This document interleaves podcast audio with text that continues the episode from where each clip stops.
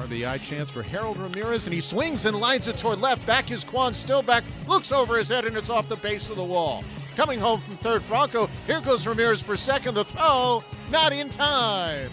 It's a feet first slide and a double for Harold Ramirez, and the Rays have back to back two base hits here in the fourth. We are knotted at one here in Cleveland. Here's the pitch. Swinging a ground ball toward the middle, flagged down by Rosario to his left. His only play is at first.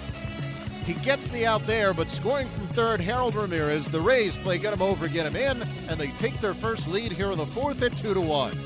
Sharply struck by Peralta and a good play by Rosario as Peralta gets his 17th run batted in with Tampa Bay. Rays looking for more. Here's a 1-1 pitch to Jose Siri.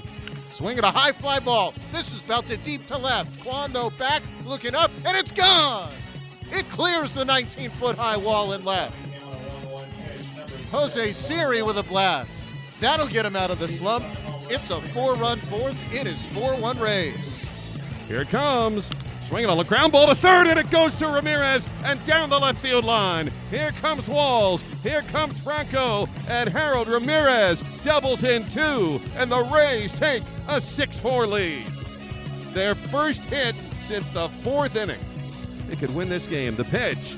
Swinging a slow chopper towards third. Charging is Paredes. Barehand pick up the throw. He is out at first, and the Rays have won it in Cleveland.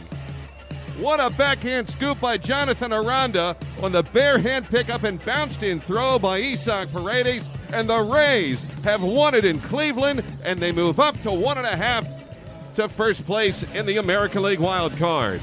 Oh, what a win! By one run on the road in extra innings by an eyelash.